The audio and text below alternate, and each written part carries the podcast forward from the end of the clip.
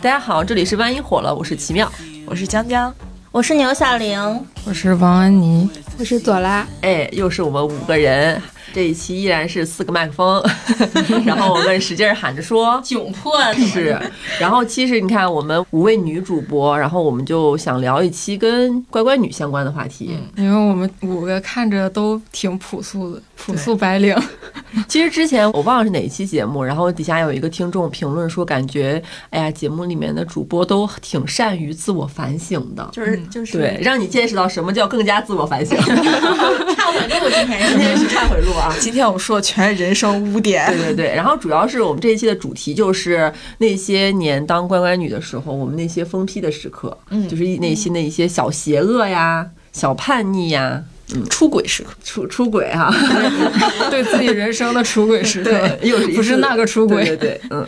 那我们就先从比较小的时候说起吧，就比较小的事儿啊，别上来整那么猛的。我学生时期特别乖。就我学生时期还挺胖的嘛，然后那个时候就是对于亲戚朋友，然后老师眼里面，我就是一个憨态可掬的小女孩儿。嗯，然后当时周边的评价最多的就是两个词儿形容：老实稳重，然后最多再加一个踏实。蔫吧有没有？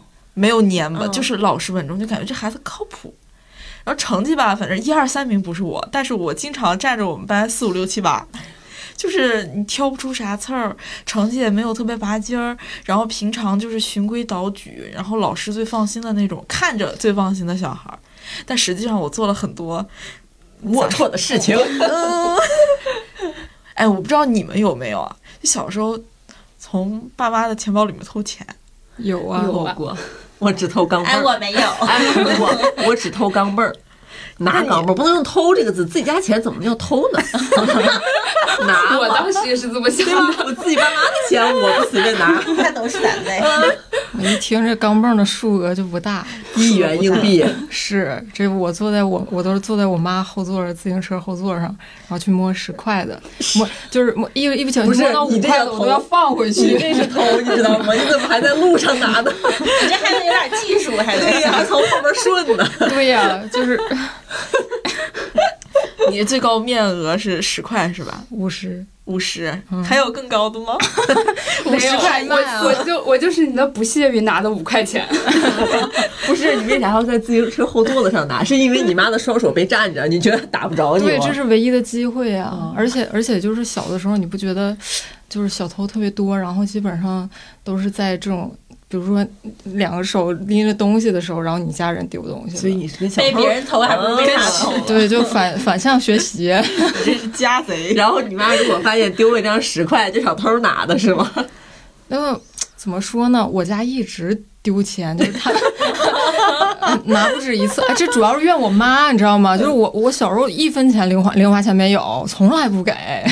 然后我就靠你自己创造。对，然后就怎么说呢？然后就他们偶尔丢钱，他们我我也从来没听他们抱怨什么。就是唯独有一天，他说他丢了二百多块钱，嗯，而且是晚上丢的，从他那个手提包里丢的。然后我爸就赖上我了。然后那意思就是话说的很重，谁偷的谁清心里清楚。你们一家子不会你爸也干？然后我就震惊了，我就想，我我真的我这次真不是我偷的，但是我又没法说，我没法说，爸这回真不是。你爸心里想，这回可能是我，嫁祸了，笑死。我拿的都是小钱，我是觉得纸币就是胆儿太大了，超过一块钱我都害怕。那在座的还是我干不成大事，在座的还是我拿的多。嗯，我拿的是一张粉红色的一百。嗯，我的二倍。然后当时应该是因为那个时候，我记得我有零花钱，但你知道那个时候零花钱最多也就拿个五毛一块的，一天拿一点儿。然后我就，但我们那个班里有一个男生，我记得他家就不知道有钱还是怎么着，他能拿出大票子，他能拿出最大十块钱的票子呢。然后觉得，嗯，他家有钱。他每次拿着那个十块钱的票子在班级里面，就是那么一边走一边晃，然后还嘚瑟。有病啊！然后 让我想起杨丽那个段子了，对，就是那个样子，就是哎，我有钱，哎，我考三十。然后我那时候虚荣心上来了。然后我就某一天趁着我妈不注意在做饭呢，偷偷打开了钱包，然后拿出了一张一百。我记得那个时候我拿到那个一百，我感觉我是那个世界上最富有的人。我火速的就是出了门，然后跑到我们学校门口的那个小摊儿，就是卖各种小玩具小摊儿，然后我把我平时想买的所有玩具全买了。哇，那么爽！哦，全买了，重点是全买了之后，我也只花了二十块钱。然后我想，这钱花不完呀。然后我又跟我班上的姐妹团，我说来，大家挑，一人挑一个最想要的玩具，我来买单。然后就非常的豪气。然后这种豪气渐渐的，当天，然后整个那个小学的风评就传出来了。然后我不知道怎么样，我妈就知道了。然后我妈就当天特意下班来接我，然后就把我逮着了。发现了，对，发现了。我当时也只花了四十块钱，还有六十块钱在兜里揣着呢。你还给他了？我不是，我没有还，我被抓现行了。我妈给我搜身，给我直接搜出来了。拿的还是太多了，对，我觉得还是拿太多。我记得我妈当时是一种，你也不能说 PUA 吧，就是一种情感控诉，说你拿钱这个事情，妈妈也就不说什么了。但是你让妈妈最伤心的事情，是你居然骗了妈妈，然后就就是非常试图激起我的一些愧疚，愧疚。嗯，哎，那会儿都小嘛，嗯，太小了，那会儿就对这都没有概念，我找补呢。其实有概念，就一百块钱多大票子，我在同学面前长多长脸。就我其实拿家里的就是一块两块的买个买个辣条啥的，就是就买个零食。就别的小朋友下课都去买方便面，我也想吃一块的方便面，然后就会拿几个钢镚那种。但我唯一的小学三年级还是四年级有过一次偷的行为啊，是拿别人的东西，是我爸妈的朋友家的孩子。当时我们家是从乡下搬到县城里。然后呢，去他们家做客。我们家房子是刚装修好，刚安顿好。去那个小朋友家，那是个男生。你们知道我偷什么了吗？我偷了本书。这是我人生唯一唯一一次拿了别人的东西。你知道吗？他家有一本书，那本书 叫《谁动了我的奶酪》。在他们家坐着的时候呢，然后我就说我想看看你这本书，他就借我看了。然后我看了几页之后，我觉得我看不完，你怎么办呢？拿吗？我忘记我怎么把它运回去的，但它确实从他们家到了我们家，然后这本书被我藏在了我我的衣服柜子里，就特别小的一个小柜儿。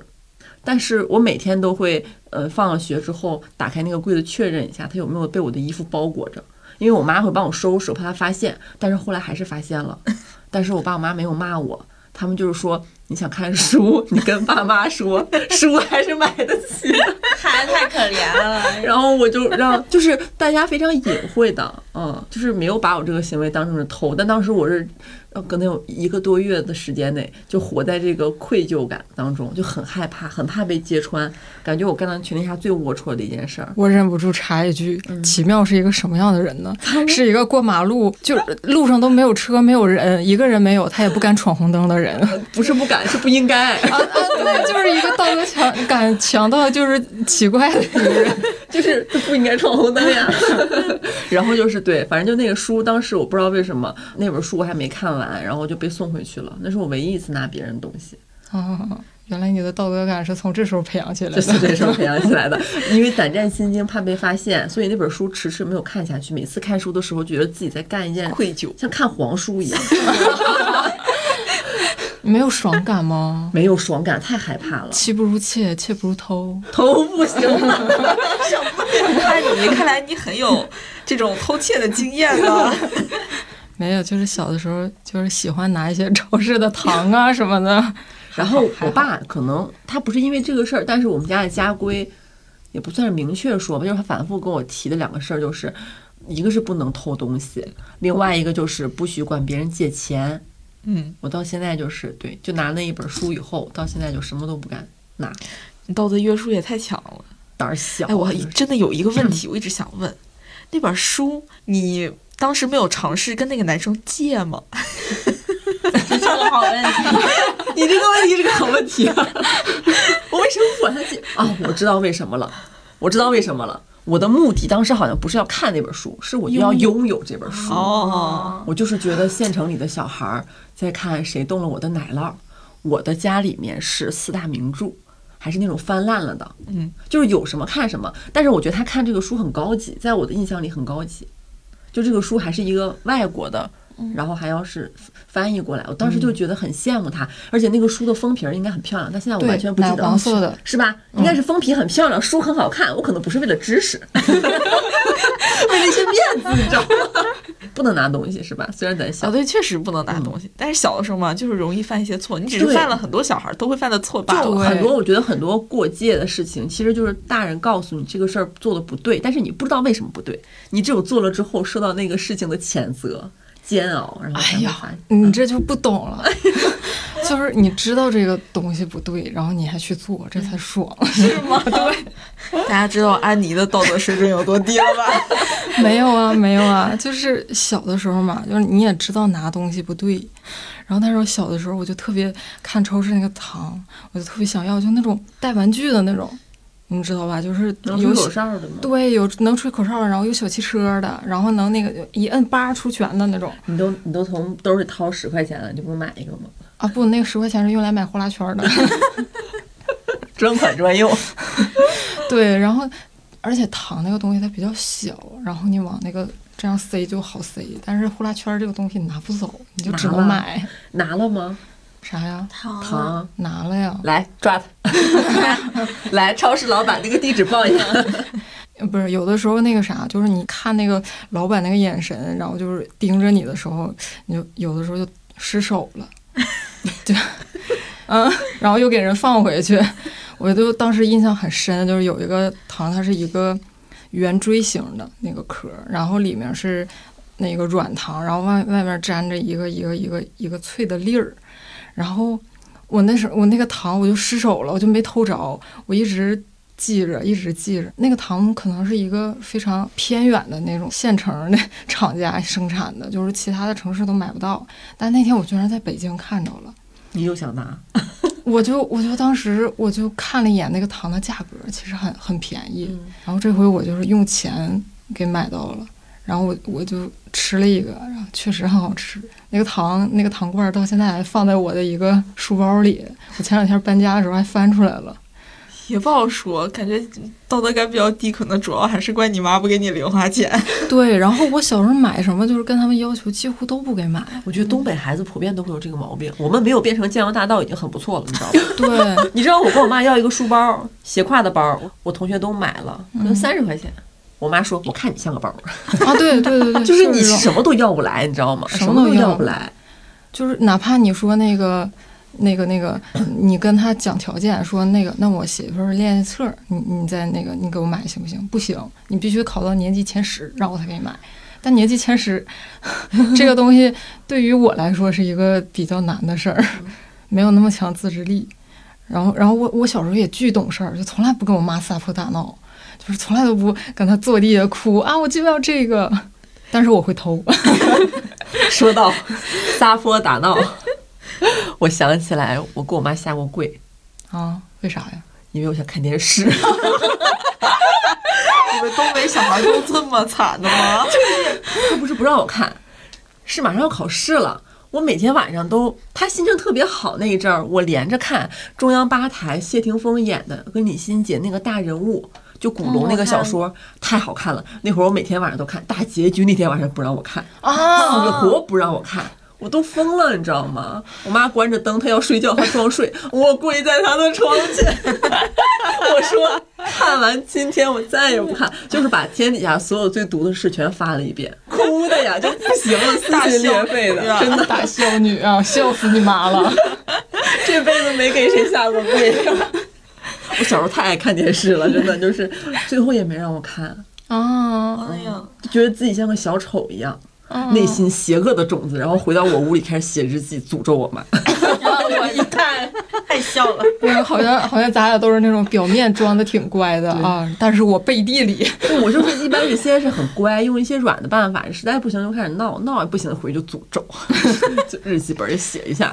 那你还行，道德感还是比较重，只会诅咒，没有往你妈的药里面放点麻豆什么的。我不敢，害怕。下回下回想看大结局的时候，妈妈吃药。妈该吃药了。小玲呢？偷东西这个我我没有，因为我小时候能，你别买你不要说偷东西，我听起来太刺。拿哎，拿拿拿家里的一针一线拿。家里的一点点东西的事情我没有，因为因为我我小时候我我爸我妈就是还是能满足我大部分的心愿的，然后如果嗯、没有满足的话，就是说姑娘咱这个咱不要好不好？然后我就会说好的，但我就记得有有一次我妈当时在打电话，她边上有十块钱，然后呢打那电话打了很长，大概有四五十分钟，我拿十块钱的时候我说妈妈我我要去小卖部买点好吃的。然后呢，我我当时我妈表情是看了我一眼，我以为她默认同意了，我就去小卖部买了。当我拎回一大一大包零食的时候，我妈打完电话，然后把我骂了一顿。我没有同意这十块钱啊，然后你现在去退了去。然后我就去，我就去小卖部嘛，那那是我们小区小卖部，就去退了。我说我说叔叔，这些东西我不要了。这是我妈一贯比较擅长用的教育方法吧。我还没有等退完这个东西还没有拿出去的时候，我妈就已经来了。来了之后说：“来，姑娘，再选二十块钱的。啊，你妈是老师吧？对，她是会这样的，会会让会告诉我，你没有经过我的允许动家里的东西是不对的。但是呢，嗯，你想要什么，妈妈还还是可以给你，就是这样。我的天呐，我、嗯我已经感受到那种压迫感，对那种那种就是内心的特种级教师的压迫感。那种内心被拿捏的感觉。对，嗯，包括长大像奇妙看电视这个，我小时候就是我们家电视是在我爸我妈那个主卧的，然后我我在小次卧。有一段时间看一起来看流星雨那一段，我就特别想看，然后我就跟我妈说，我说我要看这个电视剧，当时还是初中的时候播的嘛，然后他们两个就去我那屋睡，我一个人在这边看电视，然后我当时对我妈的感激之情特别的大，因为当时她教我，她就会在班级里说，嗯，你们最近看这个剧了吗？然后每天都让刘小玲看，然后她可以那个，嗯，她可以在我们的卧室去看这个电视剧。有时候我又想，我妈这些行为好像都是哎对我好的，我也确实是受益了。可是有时候感觉还是那么不太舒适。她对我的好让我不得不变成一个乖乖女，所以我还是很乖。小时候，早知道我去你家看电视啊哎，，我家电视你家能住，我家我就能能我就不用下跪了。是。所以小玲就是小的时候，爸妈应该是特别的纵容你吗？嗯，还是很纵容的吧。我我要我不想学乐器就不让学，但是如果我嗯坚持一件事情很久，他们会夸我。那你去你要拿什么换吗？比如说去考一个好的成绩，这样。嗯，不太需要。我妈比较管比较管我学习成绩吧。我不好的时候，我妈会一个星期去我们小学老师办公室四次，主动去找他，然后还主动打完我之后给我写信说说打在你的身上，疼在妈妈的心里。然后我爸的话就比较散养我，就比较乐天派，只关注我的开不开心呐、这种的。哇，那你妈爸妈搭配的还挺好。是虎妈猫爸，属于这种情况。嗯，打完你还给你写封信，打完我那个手手写的那个纸四五页，我的天呐，巨长！那你看这种东西，你会有压力吗？我不会，我当时特感动，我会被这种东西所感动。我我还没有到有压力的那个意识，我会觉得我妈妈好爱我，哦，所以我会越来越乖。我会下定决心，我说下一次我一定要考一个好成绩，一定要更乖。我会这样。其实还挺好我妈打完我从来不给我是真的写信啊，她连道歉的都没有啊。我妈也没有，我爸也没有。嗯，但是我曾经用过一些小小歪招，嗯。就是我曾经有一次是做了什么事儿来着，然后我爸回来之后拿着鞭子给我一顿胖揍，然后我做完之后，我假装写了一个日记，嗯，然后就是我先是说爸爸，我真的知道错了，然后我一边哭一边一边说，然后我爸就说那你自己反省去吧。然后反省的时候，我就写了一个日记，特别长，那个日记就讲今天发生了什么什么。然后我爸发现了，回来把我一顿胖揍，然后揍得我屁股上全部都是一片青紫的痕迹。然后我其实内心真的知道我已经错了，但是内心还是觉得很受伤，因为首先他是在我的小伙伴的面前，然后打我的，让我真的很没有面子，我心里真的很难过。然后并且我把这个日记放到了我妈会看到的地方。你这个小孩挺阴暗呀，你当时多大呀？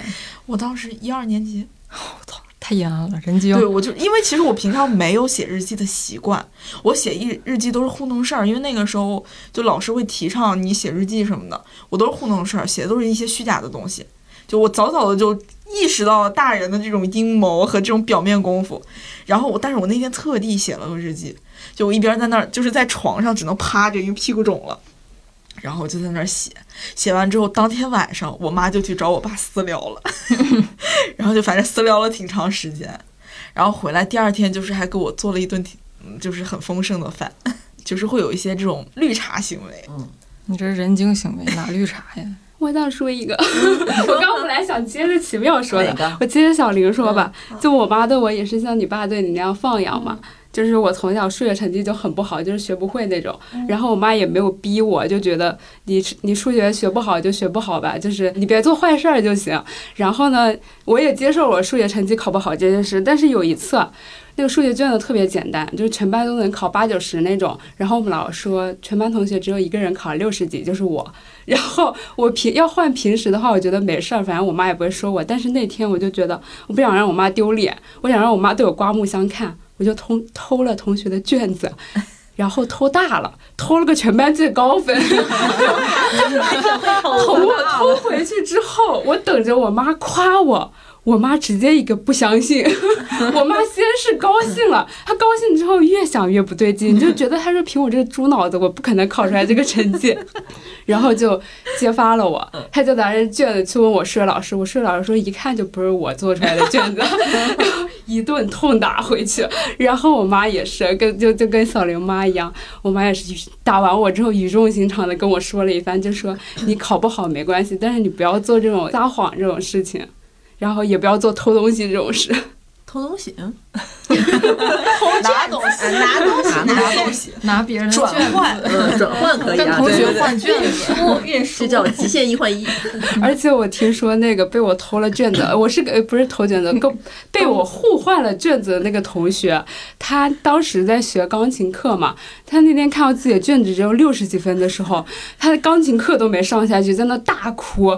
然后他的钢琴老师打电话给他爸妈说，说你女儿学不下去了。然后这个事情闹得贼大，我就是那整个二年级就是没法做人，你你 抬不起头。你这个事情让我想到了你上一次说你抄那个字帖，然后把那个纸弄湿，以为字迹有了，就是写过了，所以你跟同学换卷子，就是在同学不知道的情况下让他拿六十分儿。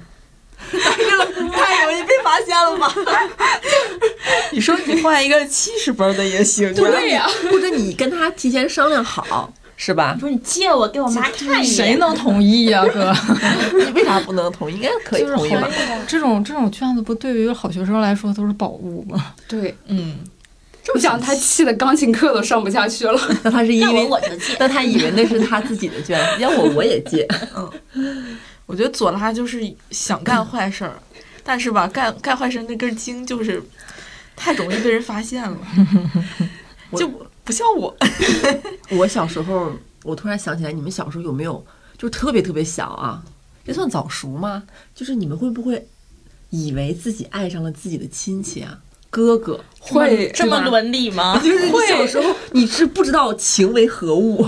我先是喜欢了我大爷的哥哥，然后就是揪心的喜欢，不知道为什么小学才二三年级啊。然后 后来我明白了，就是近亲不可以在一起，不能结婚。知识改变命运，奇对妙。，然后我我选择了就是选一个远房亲戚，就是我下一个爱上了我远房亲。小学五年级的时候，他姥姥跟他姥姥跟我奶奶是，呃，就是亲姐妹，很近吧？其实我管他叫哥哥，他大我一年级，暗恋他。小学五年级的时候，然后嗯每周末还去他们家吃饭、吃饺子什么的，然后偷偷暗恋他。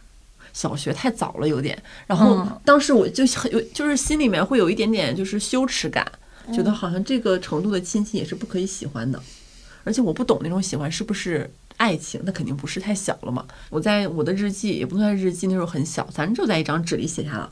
而且我把这个表哥的名字写下来，我说我爱他爱到不可自拔，然 后这张纸被我 妈字儿挺多呢。多吧，被我妈发现了，太尴尬了，很尴尬，太我羞耻了太尴尬了，简太直就是尴尬了想死在原地。而且我妈是跟我很很不沟通那种，就是不会像你跟小玲这种打完了还跟你讲道理。我妈没有，她只有过程没有结果，就直接挨了个揍是吗？没挨揍，很尴尬。就是她要揍我或者说点什么也还好，再也不我妈让你见他了。我妈尴尬到她也不知道说什么好。我妈对这件事情她也充满了疑问，超纲了，超纲了。回家就把这张纸摆在那儿，跟我说这啥呀？这是我练的字帖。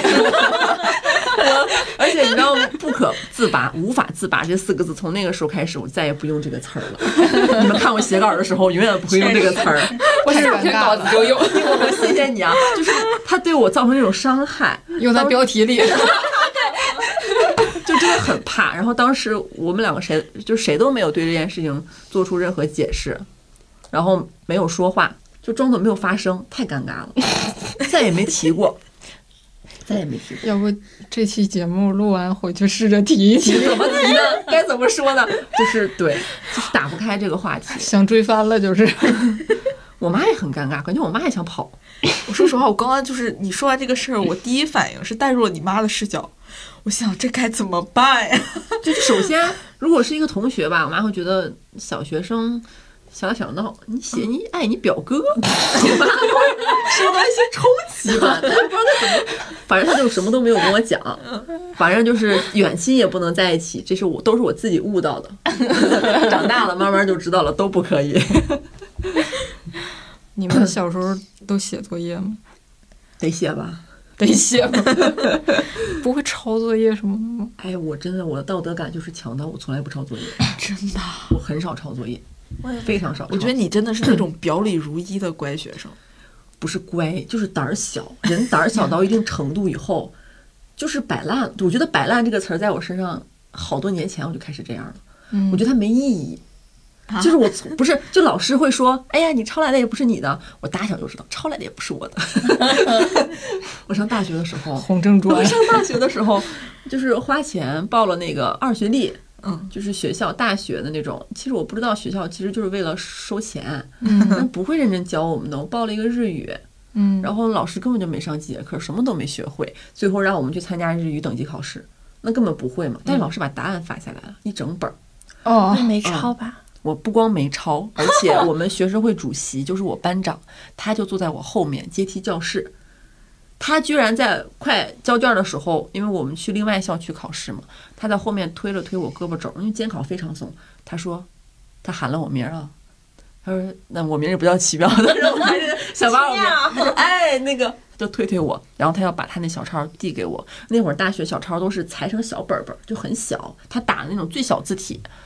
然后你知道我坐在那儿，我的考试就是我当我发现这个东西是一场骗局，或者是当时我觉得很没意义，我就坐在那儿，我想我费这么大劲儿来这儿了，我还要把它抄上，就是我根本没有做任何准备，并且我答日语答那个日语卷子的方式就是把嗯卷面上的日语写在汉语的问题下面，然后界面上的汉语写在日语问题的下面，你根本不会嘛，抄题我就想赶紧等了一会儿交卷可以可以就可以吃饭了，然后这个时候班长在后面推推我是个男生。他就要把答案递给我，我就这样回头看了一眼，白白说不用。哇，好帅呀！好帅这个行为。因为我我真的，一是不敢抄，二是我觉得他很麻烦，我不知道为什么我会这样子。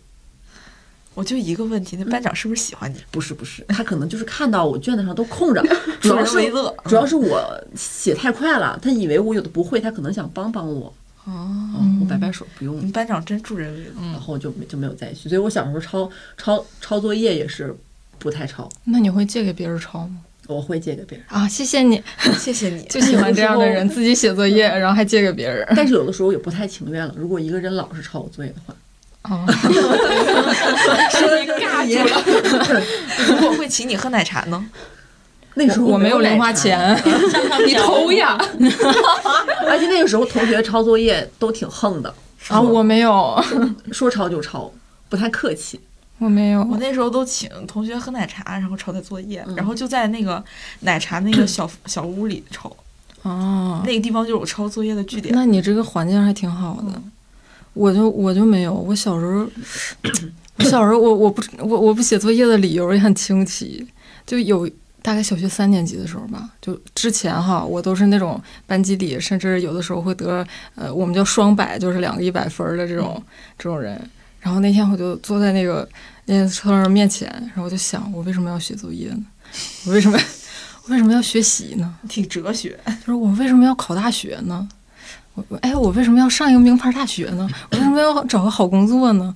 我就特别不理解。然后，然后我就没写那个作业，大概只写了一道题。然后那个第二天收作业嘛，然后我就没交。然后结果我们老师，我们老师就问我说：“那个你作业去哪儿？”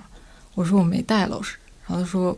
他啥也没说，然后就过来翻我的书包，然后把我那个练习册给翻出来了，然后发现我就写了一道题，然后他说你没写作业，就当着全班那个面儿，然后我感觉我脸腾一下就红了，但但是在那之后我也没写过作业，就再也没写过。真的，我也听说有人就是从来不写作业，有我虽然不抄，但是我会蒙啊。就是像选择题，你像检查作业的时候，你的他老师这么一走一过，你卷面上得有字儿吧？B C A B D。我 我觉得我确实有这样人，但是我我觉得这样太假了，我不喜欢。你比我还，你俩怎么都那么的，而且实诚。你俩是当 rapper 吗？而且我不会，我不会说提前说那个把这个作业抄完，我都是第二天早上，然后随缘看抄一抄。然后要是没有这个没有这个缘分，那我就也不抄了，就空着。你俩都太实诚了，一个非常实诚的当好学生，一个非常实诚的当老师眼里的坏学生。我不一样，我蔫儿坏，是，就我是那种感受到，我平常会当那种老师眼里的好学生，但是我有的时候我就是时不时犯错，而且我跟你们说，就是你表面上是个好学生，你有时候犯错，你有时候你那个错能糊弄过去。是的，嗯，就是我平常作业。会写，而且我会精心的策划我的作业，早上几点钟开始我要抄，然后我会精心的策划，就比如说哪个时间段，然后在哪个地方人少，这个时候正好是我抄作业的时间，然后我会给点棒棒糖啊，然后包括高中了可能就会升级，然后请人一杯奶茶呀，然后就是抄作业，制定一些就是怎么说呢，一种非正式的那种契约关系，然后就是抄作业的契约关系，然后但有的时候你总会有一些意外，你就抄不着。但是老师会觉得你平常都是乖孩子，我就会说，哎，我今天真的忘带了，老师就会觉得我是真的忘带了，嗯，然后就然后就这么过去了。就是我会我很会装这种表面的乖乖女，然后适当的在老师面前表现自己，对，适当的表现，然后我又觉得又踏实稳重，老师又觉得哎真的很不错，因为成绩也不差，成绩也还可以，嗯，然后老师表面上看着我又不抽烟不喝酒不和那些坏孩子鬼混，每天都看起来很乖巧，每天上学放学。然后就是老师对你要求也太低了，不抽 烟不喝酒，主要他成绩还不错呀，就是班级前十。对，其实我有一次是我最惊讶的，就是其实那时候已经是高中了。嗯，高中有一次我考试作弊来着。嗯，其实有的时候偶尔是考试会作弊的，但是那一次被抓到了，嗯，而且是被教导主任抓到了，这个很可怕。就我现在想想都觉得我的心都还能提到嗓子眼儿了。就是突然间后门被那个教导主任一掌拍开，然后他蹭一下就到了我，吓人了。对他一蹭一下就到我的位置。他说：“把你底下手机拿出来。”然后我沉默。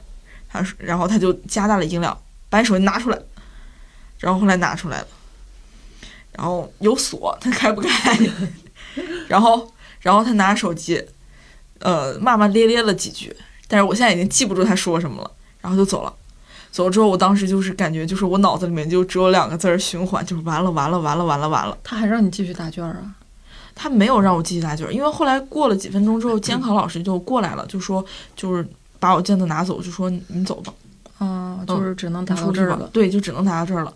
然后后来其实挺严重的。嗯。然后那门记过，我们到那个时候还没记过。其实其实运气也是有点好。嗯。我记得那个时候应该是高二，然后。作弊了，他只是算了那门成绩零分儿。其实到了高三之后，再再作弊被发现，就直接记过了。嗯，然后后来我就没没敢再作弊了。然后那次作弊就是考试零分儿，就是让我最惊讶的一件事情是，考完试了嘛，然后第二天去上学，就我的状态就很不好。然后班主任就把我叫出教室外面，但是我没有想到他第一句跟我说的话是：“哎呀。”你怎么这么不小心？然后你手机是不是忘记上交了，或者是忘记关机了？嗯，说你下回别这样了，这次就是吸取个教训嘛。就是他完全不觉得我会作弊。嗯，然后他还跟就是班里的有一些同学就说：“哎呀，他这个事情就是可能就是乌龙了什么的，你们别拿这个事儿到处说。”嗯，就是我当时就觉得特别惊讶，然后也觉得就是他说这个话反而让我觉得很愧疚。因为我确实作弊了，抄了两个题来着呢。后来就是再也不敢作弊了。我也作弊过，就作弊过，就这一生就作弊过那一回。是我上高三的时候第一次月考，在一个阶梯教室，然后剩最后一剩最后一科历史了嘛。然后前几科所有的班级里，就是基本上和我成绩差不多的，就是中上游的学生全都在作弊。我当时成绩还不错啦，我当时心里就很不服气，于是就做了一个历史小抄。我们班主任监了一堂考，我没有敢把历史小抄拿出来。可是到最后在。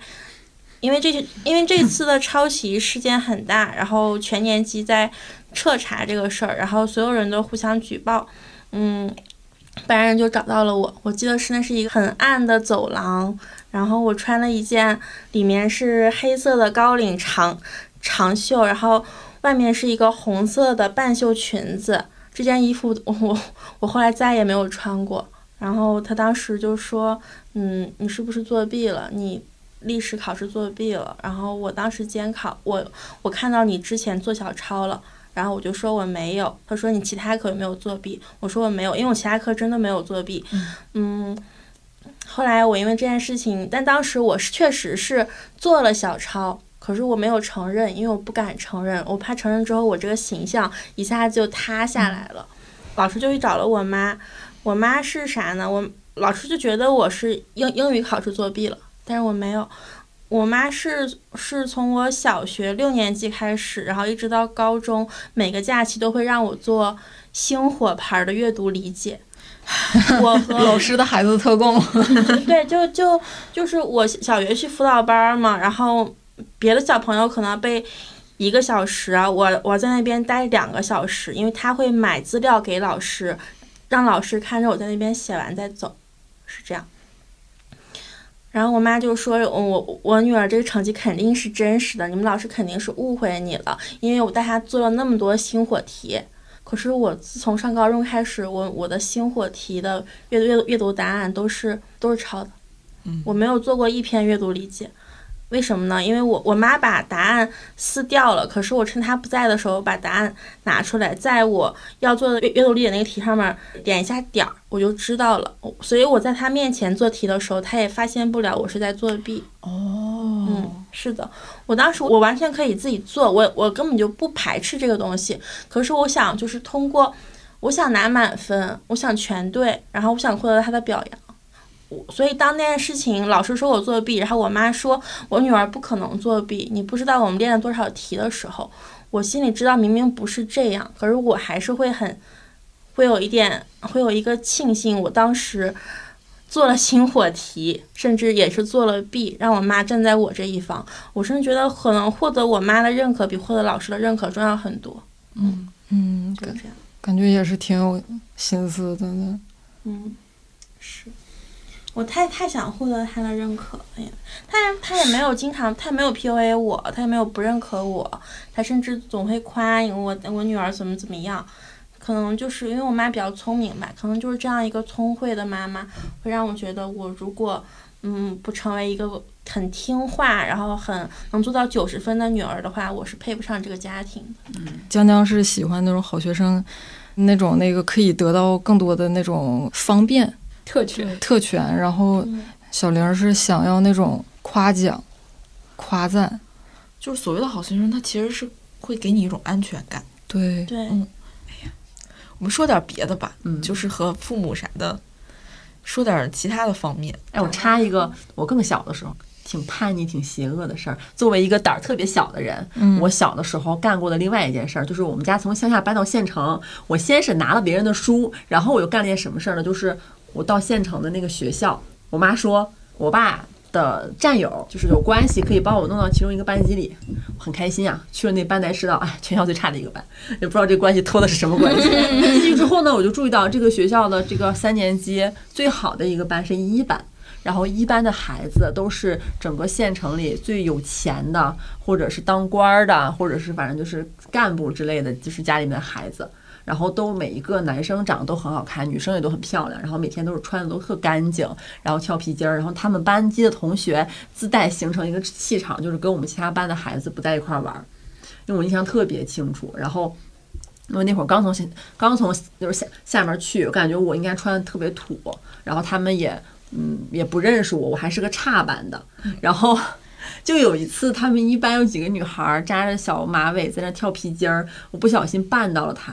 然后撞到她，就导致她跳高没有跳上去，你知道吗？然后那女孩当时回头恶狠狠地瞪了我一眼，我记得可清楚了。然后从此当时没有记恨了，但是这件事情就衍生出了一个什么事儿呢？就是有一天我周末在家的时候，我家在二楼，我听到楼下熙熙攘攘的一些小孩的声音，我就在阳台看，我发现是一班的几个男生女生他们在玩解放的那个游戏，就是躲，就是躲躲猫猫，反正就是类似的一种。都五年级了，还玩躲猫猫，然后 是那个一二三定，对，就那种，就很像。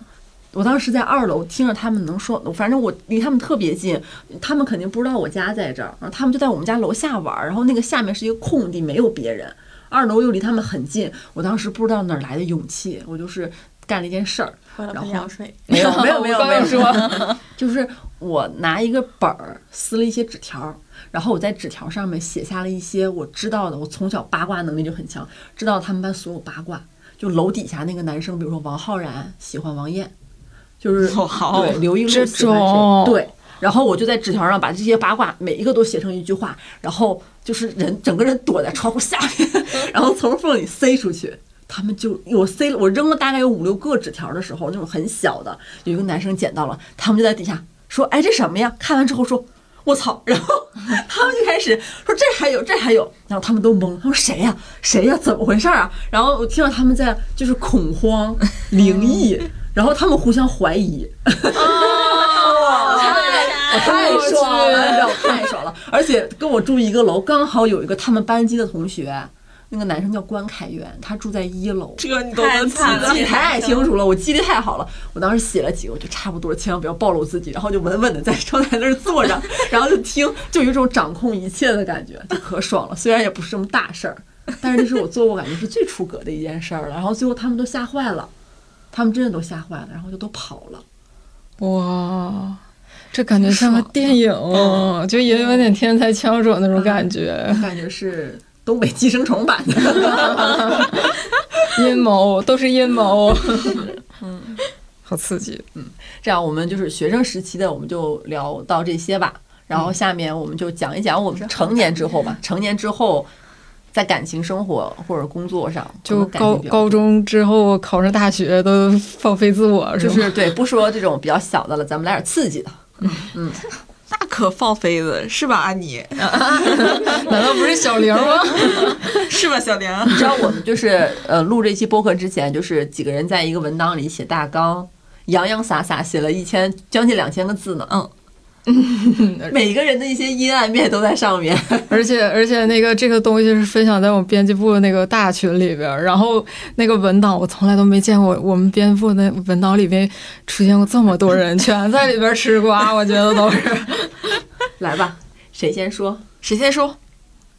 先先从哪种说？叶总就是写小写小黄文被我妈发现了这种 算吗？算吧。初中的时候吧，然后就我表姐就很喜欢看小说，就经常会给我传一些那个呃 BL 小说，然后那时候就呃有一些肉体上的那个那个那个。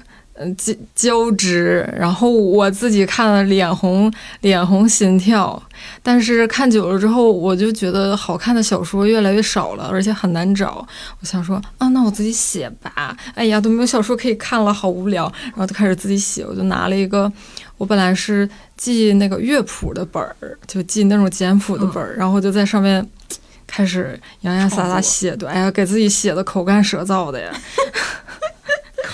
对，然后我还记得当时那啥是我妈那个在在做饭，然后就那个排烟机一直响，我就等着那个排烟机停掉，然后我赶紧把这个收起来，然后放在我那个抽屉下面有一个夹层，放在那个夹层里面。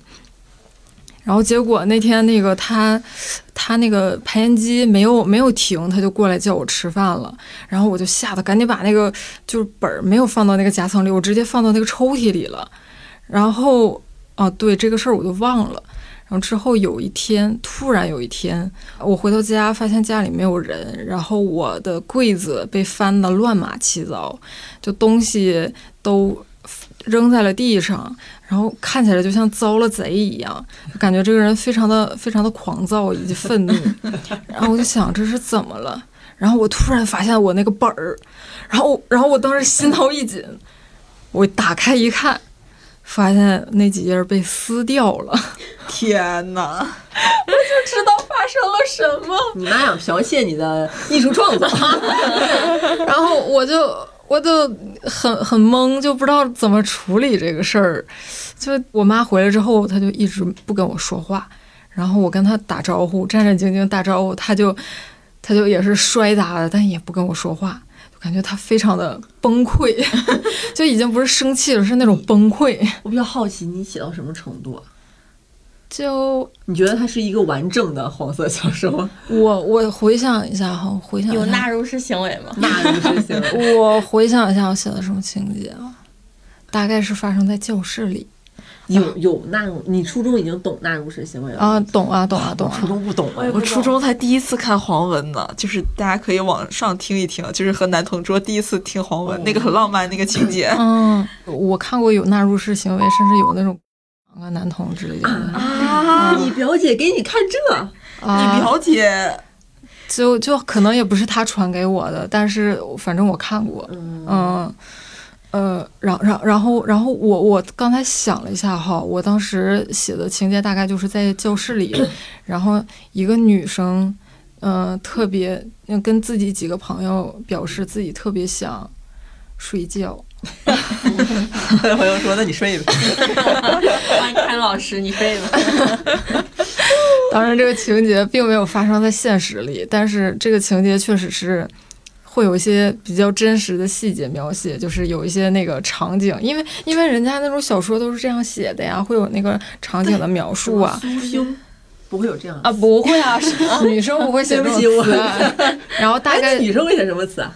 我想，我回忆一下哈，大概就是有一天下下暴雨，然后他看到了自己还觉得不错的那个男生，但是他一低头发现自己已经那个湿的透透的了，然后衣服湿的透透的，对，然后就是那个有点有点，就是我我小的时候我发育的不怎么样哈，那个他们那初中的时候那那个女生都已经穿那种小文胸了，但是我一直没穿，就。我们校服夏季校服很透，然后都可以看到里边的那个那个小文胸。我小的时候就觉得很漂亮，然后然后我就把对，然后我就把这个情节写到里面了，然后。艺术来源于生活，对，然后就大概说那个能就是小那个那个粉色的文胸，然后那个能看出来大概这种，然后那个跟那个男生大概接吻，然后有有抚摸，但是有没有纳入写纳入式行为，我已经想不起来了。还挺浪漫，嗯，对，听起来还有点纯爱。对我，我，我，我特别特别喜欢那种就是纯爱情节的。然后你妈一看，撕啊！然后我妈，我妈就一直没跟我说话。然后有一天，我突然发现那个我桌子上有一张纸条，然后。就是我妈给我写了一封信，你这妈都爱写信呀？你妈也特级教师？就是不，我妈我妈曾经是个编辑，然后生完我之后就失业了，被开除了。然后就大概她给我的那封信，大概就是并没有说他有没有看，但是当然他有看了。然后就大概说他非常的崩溃，然后就是女生不自爱呀之类的，不啦不啦不啦不啦啊，然后 对不起。然后，然后问我说：“我现在就有一个问题，你还是女孩吗？你懂我意思？”原话，就大概有问我是不是还是刺激啊？他是不是处女？永远都没有经历过这种对话。对，我想去你家跟你妈对谈。我要是这种，我就离家出走了。我 我没有办法处理这个事儿。嗯，不敢。然后，然后就是好喜欢你们妈妈这种，就是什么都把它戳戳破。就戳破，就还是很刺激。但是我觉得他给我灌这种观念不对的，就他应该跟我说，你如果要那啥的话，要带带套套。那个时候，其实我们的爸妈很少会这样。对，然后我当时就。怎么说呢？觉得你怎么可以这样说我？嗯，就你怎么？所以我觉得我还是女孩吗？我我我觉得我被羞辱了，对不起，我都觉得我被羞辱了。我我我说，我就大概给他回回说，我我跟男生没有发生，嗯，没有发生过任何，大概是这样。你写信？嗯，然后就大概就只回了一句，然后我说我以后不会再写了，然后也请你不要乱翻我的东西。嗯嗯，好客气。嗯，然后，然后大概是初三的时候，就是这个时候就是事情已经过去很久了嘛，然后我开始沉迷对我妈假出柜，就是我我是那个侄女哈，就是但但是我那时候真的觉得我好像对女生会有一些特别的情愫，然后我就会疯狂的跟我妈。说我那个好像有点喜欢隔壁班那个一个女孩儿怎么样的，然后我说那个我我你你对我以后的那个婚姻有什么想法？我要是给你带来带回来一个女姑爷，你你你什么看法？女姑爷，对，头回听啊，得造词儿啊，就就大概这种，就是就是我那个我感觉我就是在对那个时候就是那种。那种叛逆，你妈又给你写了封信，没有，我妈就说，你姑爷发发展到什么地步了？我妈就还是还是很崩溃，就很生气，就是你在说什么呀？我不要再听了，话什么脏对我妈就已经不要再听，她已经不想说服我了。然后就从那个时候就开始给她灌输一些我这这种观念，然后感觉她。就打下了一个很好的基础，就是什么鬼？你后来也没用上呀，他那个基础。对，就是我特别，我那时候就特别担心，说我以后要是真的有一个那个女朋友了，然后我妈不接受，然后质像之前那样质问我说那个，呃，你很丢脸，然后那个那我我我我觉得你这是很羞耻，我就我不想再听这种话了，然后就。就觉得所以提前把雷扔出来，对，哪怕它没有发生，对，嗯，烟雾弹。其实上学的时候，觉得你是算很勇敢了。就我我没有没有任何觉得自己在勇敢，或者任何自己有情绪的行为，我只是为我的未来所担忧。我觉得它是一种非常直接的，就是。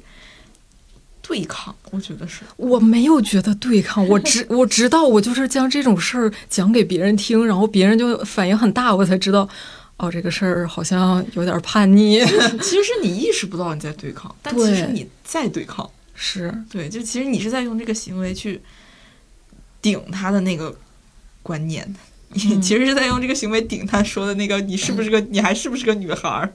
对，其实有点这个。对。在我看来，你上学的时候可以不写作业，已经是非常非常勇敢而且对抗的一件事情。就就连糊弄都不想糊弄。我现在回想起来也很也很英勇，因为我现在就是工作绝对不会晚交，就是晚交我会很难受。那个时候不卷就就是现在卷是吧？对。对，就是我现在工作也很老实了，再也不干那些 投机的事情。我就我就很很我我前段时间就是那个在上前一个公司工作特别忙嘛，然后我们称作称作写那个稿子叫写作业，然后我就很费解说，我小时候从来不写作业，我为什么现在要写作业？而且我为作业我居然这么兢兢业业、认认真真、呕心沥血，这不就是来还来了吗？对，然后我就觉得是在还。然后我突然想起来，侄女假装弯的，好像不止安妮一个呢。我不是假装弯，他是双性恋，没有啊。那我 开始讲我的，就是上大学的时候，大一的时候经历了一段惨痛的分手，就是跟一个很喜欢的男孩子分手了。分手理由是他说他还忘不了他的前任，就是对我来说是个暴击。然后分手之后吧，女生分手可能都会去剪个头发，然后我当时头发是及腰的。我一下剪到了这儿，就是耳朵边上这么短，再也没长长过。对，再也没长长过。然后我一剪掉那个头发，然后新学期一开学，我发现一种一些异样，就是我们班那些公开出柜的女孩子开始接近我，就是带着一些不纯的目的，然后开始试探我。就比如说啊，你觉得我之前那个女朋友怎么样？因为他们都是公开出柜嘛。然后我就发现了这种异样，然后我又很享受，就我当时就处于一种。就是男的把我甩了又怎样？有这么多女孩喜欢我，其实这种想法很悲哀，就是非要通过一些性缘关系来认可自己、自证自己。然后呢，当时就很享受于在这些拉拉们之间游走，就是最高纪录，同时跟五个拉拉在拉扯，就是 就渣拉，我就是扎拉海王，然后。但是后来也吃，就是吃了爱情的苦。就当时有其中有一个我就比较看得上的一个女孩子，她是真的很喜欢我。她每天会搬个小凳子到我的寝室，就坐在我边上，然后拿出她的 iPad 跟我看一个电影。她拉了一个片单跟我说，她说这学期要跟我全部看完这些电影。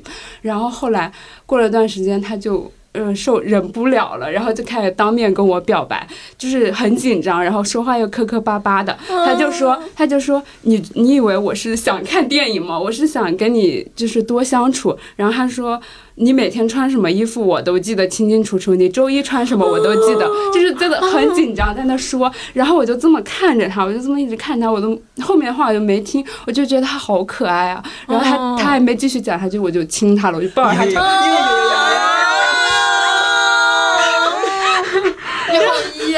然后我就抱着他脑袋亲他了，然后他后面跟我说，他说他紧张的都要吐我嘴里了。哎呦，就是他完全没有想到，因为他当时还在，就是他已经做好了我会像一个渣直女一样，就是拒绝他的。哦，好浪漫啊，就半出柜吧。因为我其实跟他在一起之后，我也没有觉得我是个拉拉。然后就是你这种行为，其实会被拉圈的一些人不耻的，就觉得你只是个直女在装机。对，然后还是在在伤害别人感情的情况下嘛。然后我为了自证清白，那个暑假我跟我直接跟他回家了，我到他家里去住了，然后。当时他妈妈也是跟我们一起住嘛，然后有一天我对象出门了，然后他妈妈也出门了，我就想玩点小情趣，我脱光了躺在床上。他的房间是正对着他家大门的，也就是如果他的房间门不关的话，别人大门一拉开就能直接看到他房间。我就这么开着他房间门，就光着躺在床上，然后什么行为艺术这是？然后，然后我就听到物吗？模特？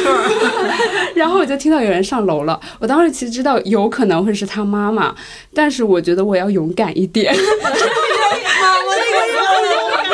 当时其实那个女孩也对我们的感情有点怀怀疑，就是没安全感。她觉得我会不会真的只是在玩弄她？哇，你好像一种献祭行为啊！对，然后一开门，真的是他妈。我跟他也是意外呀！阿姨，我刚洗完澡。我跟他妈四目相对，我说：“阿姨好。”哎呦我天！哎呀，当时。在门口待了半分钟，他说你好，他妈回了房间，一直到我对象回来两个多小时，他妈就没有出房间。我对象一回来就被他妈叫进了房间，就长达不知道多久的谈话，然后谈完之后之后出来，他我对象跟我说，他说他明白我想。跟他证明一些什么，然后他说了一句话，说虽然我妈对我的情况有所了解，但是以这种方式出柜，他也没有想到，就是还是有点太冲击了吧？这个就挺疯批的，是啊，很疯很疯。下一个一定要比这更疯才行啊！下一个那那那哪谁接接不住了？谁接不住啊？就是给丈母娘看裸体这个行为，确实。我就是那个豁得出去的女姑爷，这不就是你所梦想的当时要领回家的那种女姑爷吗？你知道我现在已经耳鸣了，已经。但是让我妈说看一个一个，如果说我喜欢女生，然后让我妈看一个女生的裸体，我觉得也有点对不起。然后你妈回房间写了一封信，长达两个小时。最后一句话，你还是女孩吗？用不用给你做变性手术？不是最后一句话，真是女孩吗？你就自个儿活着吧。不，我妈很爱我的，她一定会给我攒钱做变性手术。她真的，我我妈真的有劝过那啥，劝过那个呃，我我拉子朋友的妈妈，然后说那个你要不要给你女儿做变性手术，就是很冒犯。可是可是我其实不太懂，如果真的是拉拉，也不一定要做变性手术吧？不需要，不需要。嗯，除非他心里认同。但是我妈不懂，你妈以为他对我妈，我妈觉得女的跟女的不能在一起，就必须两个人得有一个变性手术。你要是妈妈钱已经给你准备好了，你要是喜欢女的，哦，那你是男生。哦，你要喜欢男生哦，那你一定是女生，简单直接。哦，对，就是一定有一个 A，一个一定得有一个 O。对，LGBT 问题解决了，感谢手术。开玩笑，朋友们，开玩笑。冒犯了一大堆人。嗯。但是这种想法在父母那儿其实就已经很厉害了，嗯嗯，能做出了很大的退步对，能往这方面他敢往这想是已经很厉害了。是，就是虽说很冒犯，但我就一直一直在想，我妈之所以会这样讲，是不是也跟我早年跟她铺垫有关系？那左拉，你你你为什么这么敢呀？你是一贯如此吗？就是我觉得，就是在异性关系里面，我好像有很多束缚，就是我会对南宁的那部分东西，嗯就是我会把它当成女德一样，嗯就是在那段时间里，然后就是进入女性跟女性的恋爱关系之后，我觉得我好像找回了真的自己。我觉得就是就是不管是恋爱就就我觉得谈恋爱就得这样。嗯，但我有一个问题没懂，就证明你爱这个女孩，为啥要脱光了去冒这个风险呢？就是因为那个时间段，其实他妈妈也不一定会回来。我只是当时的脑子里就自我刺激了一下，我会想，哎，这不是挺好玩的吗？万一是他妈了，没想到，就是、啊 这只是一个意外而已。所以你脱你脱衣服这个动机是什么？就就是如果是给他看的话，就是我想跟他有更，就怎么说呢？你想睡觉，你是不是想睡觉？就是我想让我们的感情就是更深一步。那是白天还是晚上啊？白天啊，大白天的白一天啊，而且就是我理解，我理解他就是想坦诚相见。对但是这玩意儿不得是黑了天关了灯就是我之后想就是他的感觉就是，呃，我坦诚相见，无论是为你冒实际险的还是心理上的，就是我敢在你家，我以一个这样的姿态，然后这么开诚布公，然后 来告诉你，大张旗鼓的告诉你，我不是骗你的感情，嗯，有点这个意思。嗯，明白。就是大家在成年以后，在感情上其实还是挺容易疯批豁得出去很容易。就我身边不少人都会在分手之后有那种报复性的约炮行为，哇，真的有，大解放一样，就感觉这个女孩儿就是结束这一段感情之后，立马变了一个样儿。嗯嗯，就是会有那种你平常感觉就是真特别乖，甚至连性经历都没有的女孩儿，真的就是分手了之后，就是就是有了很多的 dating，嗯，就是会你会非常惊讶于这种转变，就是感觉真的是突然大变活人。嗯，因为我有个朋友，他就是呃谈的最喜欢的一个男生，然后大学毕业那会儿分手了，那个男生还是劈腿了。他先是就对他伤害挺大的啊，他还有过轻生的想法，也做了一些，然后没有达成。然后他后面就为了可能也是为了忘掉这个男生吧，然后就去约炮了。然后大学的时候，然后约了一个上班的男孩，当时两个人约在酒店里，就他那一瞬间，你知道，就他要进那个卫生间去先洗澡，然后他就跟我说他，嗯，就俩人衣服都脱了，他站在卫生间里就淋浴头往下淋水的时候，他就蹲在原地就是嚎啕大哭，然后那个男生在外面吓坏了，我也会，要 我我也会。吓坏了。他就说，我感觉男生可能会觉得你不要再嚎了，不然一会儿警察进来了。他就大哭，嗯，我要是这男生，我也吓坏了。是是吧？是吧？我要是女生，我也会哭。哭哭，对对对，就那种还有点还有点偶像剧的感觉，嗯，嗯，对，就是这种很，这也算是一种疯批的一种表现吧，嗯，因为是别人共识，不敢不敢随意评价，嗯因为感觉其实有一点儿其实是那种受伤了，然后其实是在用一些反常态的行为去疗伤。嗯现在网上会有一种词儿叫什么长则短则，就是你不相信一些以呃以一种长远的目光而选择的一些恋爱啊之类的，就是会有一些受伤了之后的一种反抗的一个心态。那就除了分手以外，你们平时在感情或者生活里有没有比较过火的擦边的？是那种擦边啊，那种过火的疯批擦边行为？我倒没有说因因为什么不开心的事儿，我就是我在那个社交平台上发过自己穿的特别少的照片，嗯，嗯，就是有多少？呃怎么说呢，就是是大 V 会点赞的那种翘臀美女吗，啊，嗯可能身材没有那么好，但是那种类似的哈，就是怎么说呢？就有一年，婉婉突然发了一张照片儿，然后大概就是她穿着泳衣，但是侧身儿。嗯，哦，我知道那张我印象深刻。对，然后就看起来侧身的话，看起来像是没穿什么一样。还有那个女生给她披那种美美的裙子啥的，我就觉得哎好玩儿，我也要。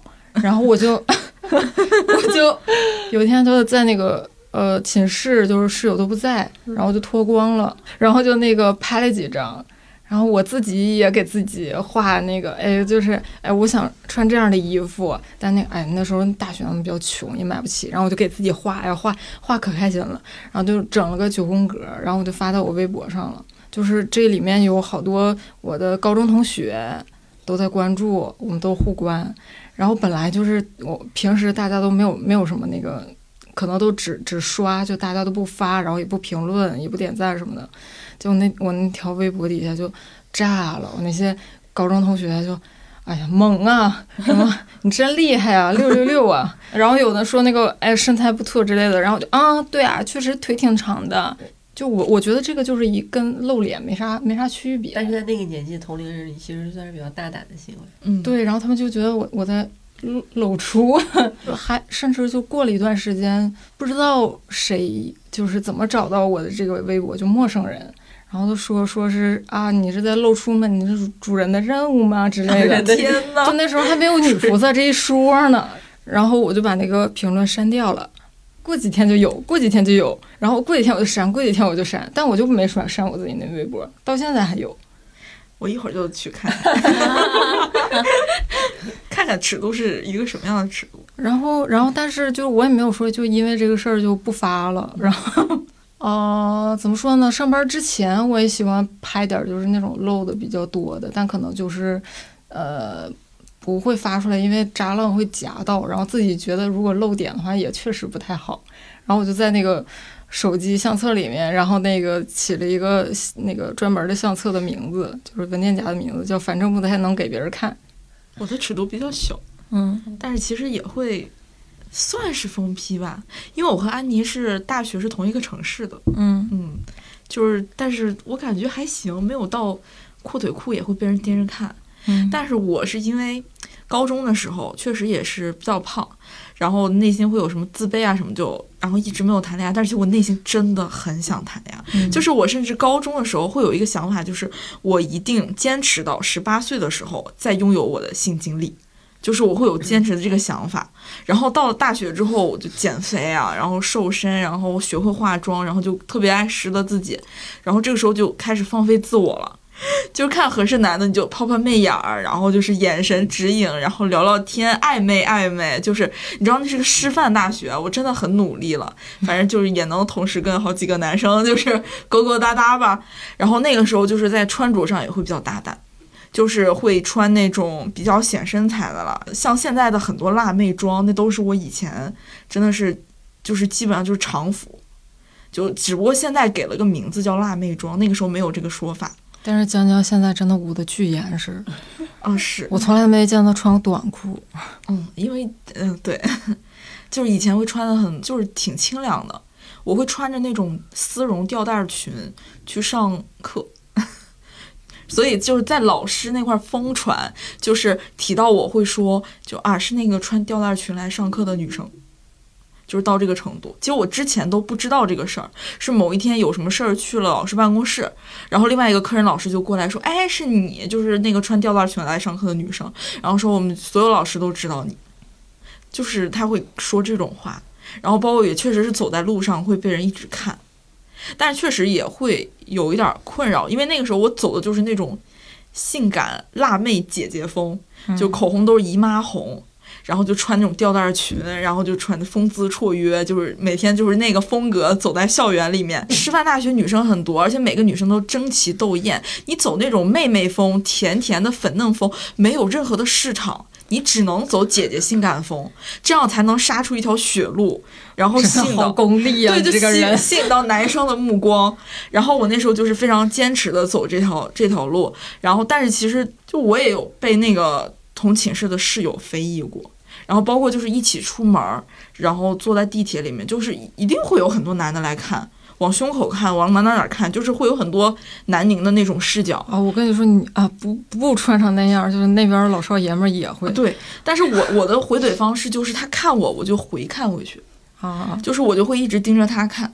然后我盯着看了很长时间之后，一般还是男的败下阵来。但是我的朋友，我的室友就会出了地铁站之后跟我说：“ 你下回还是多穿件衣服吧，你没看那么多男的都往你身上瞅吗？”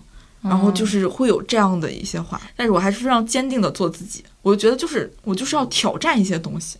嗯。然后包括大学的时候，就有那种是什么课来着？我忘了，是要做那种市呃市场。调研那样的东西，我直接做了一个大学生性教育普查，嗯，然后就甚至还拉了几个同学，然后来一起做。然后我记得当时上台演讲的时候，他们都不愿意上去，因为觉得很不好意思。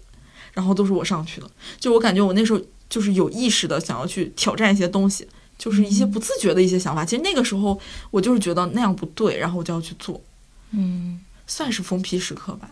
觉醒时刻，嗯嗯，但现在就没有那么疯皮了，现在裹得严严实实的。这两天一冷了，将将左一层右一层，大衣是不是得穿上了？太给我毯子都披上了。看见同事还在穿短裤，他太厉害了。小玲吧，压轴吧，啥也别说了。因为刚也讲了嘛，我在我妈眼皮子底下一直是个很乖的女孩嘛。然后上大学的时候，我就很想去尝试一下，那我，呃，离开了这个家庭会怎么样？然后我就报考了省外的学校。嗯，到学校之后呢，就十一回家的那个火车上，我被陌生人、陌生男的要求拍裸照，然后如果不拍的话就杀我全家。这段这段应该是我在前几期播客中有提到过。说杀我全家，我当时就是拍了。我当时是一个没有任何性经历，然后也没有呃谈过恋爱的女孩嘛，大一，呃，好像还不到十八岁那个时候。这件事情之后，然后我就会，我就会不敢，嗯，不敢告诉别人，然后也很不甘心自己是成为一个受害者，有一种恐弱的这种心理，就害怕自己是个。弱小的人，然后于是我我做出的反抗呢，就是就是开始在网上发自己身体的照片儿，然后发小黄诗，然后在一些电台里面直接就念黄文，就是什么我和我的嫂子这种这种黄文，然后不是我们这个电台吗？不 是我们这个电台，是是很久之前监管还不太严的时候会录的那种电台，然后嗯，因为然后因为黄诗，然后黄文还有照片。广播剧。嗯，对对对对，差不多。黄是那我可能听过，不是，就是那种尺度很大。后来后来，嗯，后来被禁掉了。黄诗黄文和照片，就导致我我和一些学校里看起来很酷的男孩搭上了边儿。他们会主动私信我，微博上也好，网易云也好，都会这样私信我。然后包括微博上的很多文字博主，就是性性学博主，男的也好，或者是一些。嗯，喜欢展示自己女性魅力的女生也好，然后我们当时就形成了一个文字博主的小圈子。然后这个时候我会觉得自己很厉害，沾沾自喜。然后我会穿的很露，在网上发照片嘛。怎么不好意思了？你当时怎么没跟王安妮一个寝室呢？就 是真的，你俩你俩发黄文发照片，一个在寝室脱光了拍照，对你俩还能互相拍照呢。嗯，是哈。然后江江做了一个大学生性教育调研，正好调研你俩，做一个定性研究，还真是哈。那时候，哦，后来我还我我还在情感上，我因为这个这种这种事情，我还对亚逼呀，然后摇滚乐手啊，然后就很沉迷。然后之前和一个嗯比比较小小六岁的一个男一个贝斯手谈恋爱，然后我其实当时觉得我俩肯定是最后走不到一块儿去，但我会有一种果儿的基友那种心理，然后就想，哎，这个类型的我没有尝过，我要尝一下，就这样。包括和之前和。比较大的老男人谈也是这个心理，哎，当时木子美挺火的，我特别爱看木子美，但我觉得我我当时的所追求的酷也好呀，然后亚也好呀，先锋也好，都是很空洞的东西，标榜自己性感大胆，然后像一个包装盒子一样，但是很空洞。但是木子美不是木子美，真的飒，所以我很怀念有木子美老师微博的时代，现在已经没有了，看不到了。所以感觉你俩。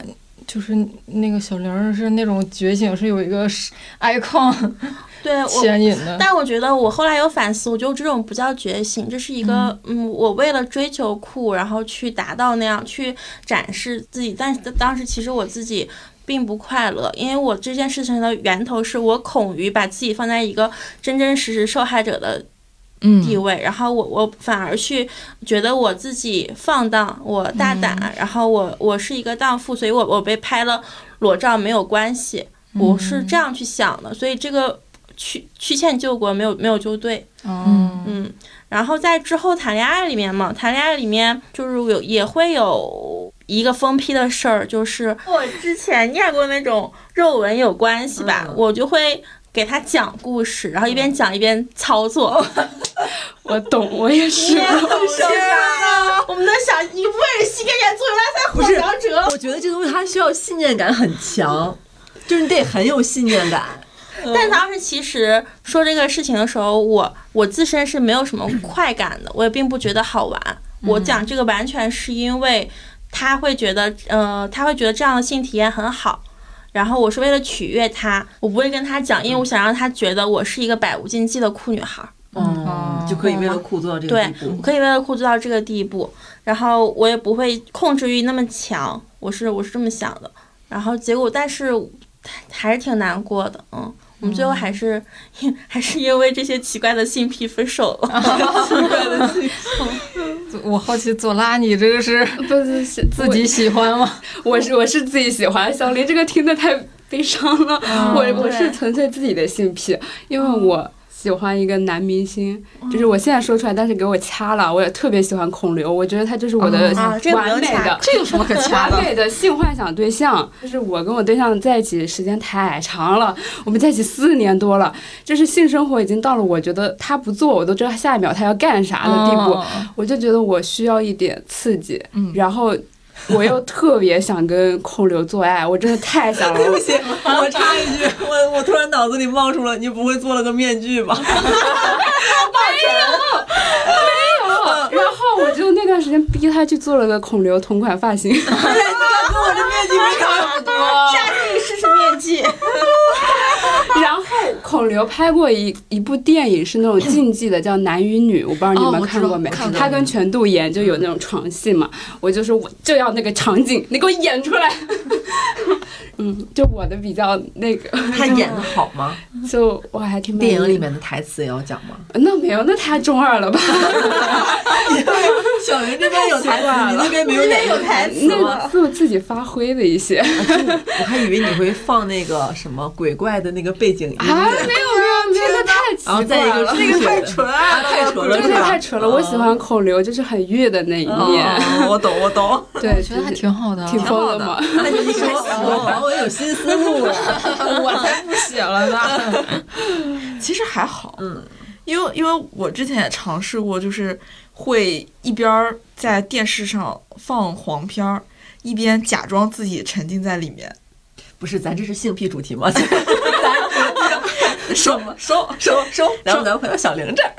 取悦，对对对，过。然后有一次我们去三里屯那边吃库麦，库麦里面有个长得很好看的女顾客，然后她回来之后，她就一直在说那个女顾客。然后我们晚上在做的时候，她就是问我能不能扎成那个女顾客同款的丸子头。然后我觉得我自己是啊，个他为什么这么细节我觉得我自啊己？是一个替身，然后，然后他说你快点跟我一起玩女顾客，你假装你自己是那个女顾客，然后我说我不要，我说你要你要弄你自己弄，然后他说不，没有没有你的话，就这故事进行不下去，你你讲的好，就是这样。讲故事讲的好，啥呀？什么呀？这个太伤人了，你讲的好。这个太伤人了。然后我就嗯我就当时就很难受嘛，然后也是这件事情让我决定我们两个就是不可能在一块儿。嗯，本来是一开始是一个可能是个小情趣嘛，但是后来演变成了一种不再不不愿意去取悦他了，因为真的很伤我的心，我也我也没有必要去，嗯，就这样。妈，气得我都直喘气儿了，我都。什么屁话？怎么那么细节啊？他转身就气死了。不是，我感觉他真的，哎，这个过程当中，我有一种浓浓的那种当工具用的那种感受，就非常不舒适。你有你有在这段感情里就是尝试过反抗，或者是做点什么？我有尝试过反抗，反抗是说，就是那段时间看张宇的那个《风平浪静》嘛，张宇和呃宋佳宋佳演的，然后我就只说了，我只说了一句，我说我我说我说哇，好想和张宇做爱啊，然后他就就整个人疯了，哇，这都能气度这么小，就接受不了这个事情，对他接受不了，就说我他说。嗯，他说你们女的就这样，你们女的，嗯，别看平时挺挺矜持的，但只要呃别人亲你一下，你们就会跟他上床。然后就当讲出这些话的时候，我就觉得我真的好垃圾，好垃圾，好垃圾一类人。嗯，对，所以我后来也嗯不不是很想去追求就是酷啊、先锋啊这些。嗯，我觉得嗯没有必要去为了融入那个圈子，然后对。而且有可能酷其实只是一种表象，对，酷其实只是为了让他们自己和别人有一个区隔，嗯，这种建构构建出来的景观，对。嗯，那你那你这么酷，那么酷，那么酷，先锋的时候，就是你妈妈会知道这些吗？我妈不会知道，妈啥也不知道。我妈以为我在好好的读研究生。那你觉得你这些感情关系里面有没有就是受到小时候你妈对你一些控制的影响？对，肯定会的，因为我比较很想就挣脱我妈嘛。我觉得肯定是有受一部分青春期我妈妈对我的。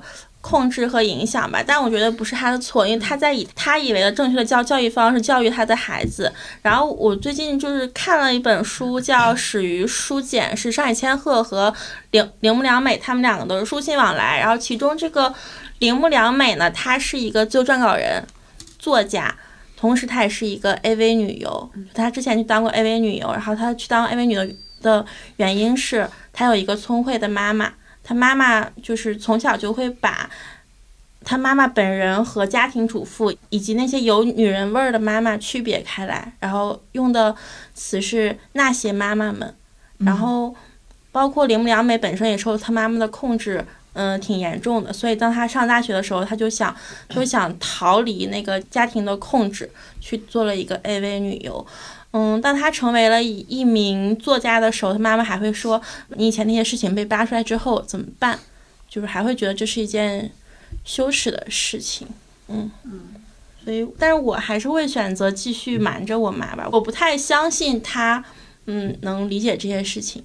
就一个人，一个时代的人，就只能困在他那个时代的观念。嗯，对对对，他不太能接受这个时代的观念。那个书里也说，说妈妈和女儿最好的关系不是爱，然后是理解。嗯嗯嗯，我觉得这个也挺重要的。我妈肯定特爱我，但是理解的话可能有点难吧。嗯。然后咱们今天就是从小时候的一些叛逆的出格的事儿，聊到了可能我们现在就是不太好拿出来讲的。其实我觉得这一期大家来聊都是鼓足了勇气的。嗯嗯，就因为平时真的就是。很朴素的白领，很朴素，妆都不怎么化。对我也是对各位有了新的认识，同事关系又更进一步了，是坦诚相见了，是不是？对 在公司相当于是把衣服给扒了，嗯，下一步就偷你们稿子。我们这一期也聊了不少了，嗯，然后能播的不能播，到时候我们看着来吧。对。然后也不知道，就是这一期大家听完了之后，评论区会不会吵啊？但是吵不吵其实都不重要，因为其实说完了之后，大家有什么想法，我觉得都正常，每个人有每个人的理解嘛。嗯，就我我我现在是突然想起来，就是还是杨蒙恩的那句话：“没有天生的文明人，只有文明的约束者嘛。”大概是这个话。我觉得反正大家现在就是挺文明有约束的，但是有一些东西可能。就有一个时间段，你会很想冲破它，然后你冲破了之后，你可能也会更加的看清楚自己。嗯嗯嗯嗯，我想说是我是一个比较典型，就是呃。年轻的时候是个乖乖女，但我现在觉得“乖乖女”并不是一个褒义词，它可能可能乖乖女很简单，你只要听话，百分之百听话就是乖乖女了。但是有时候我们会丧失一些自己独立思考的能力，去成为别人的花瓶。你要不要成为一个乖乖女？你自己去想一想。然后第二个是，我觉得也不要去为了成为酷女孩，然后去追求那个所谓的酷。做自己，be real。在反叛的过程当中带着理智，知道自己你到底是为了反叛那个乖乖女的框架，还是为了去做自己。嗯，好，那我们这一期就到这儿吧。好的，好吧，好的，好的，那就到这里啦。然后我们下期再见，拜拜，拜拜，拜拜。She's my captain, she's the sea. She's the sun on my back, baby, believe me. She's my captain, she's the sea. She's the sun on my back, baby, believe me.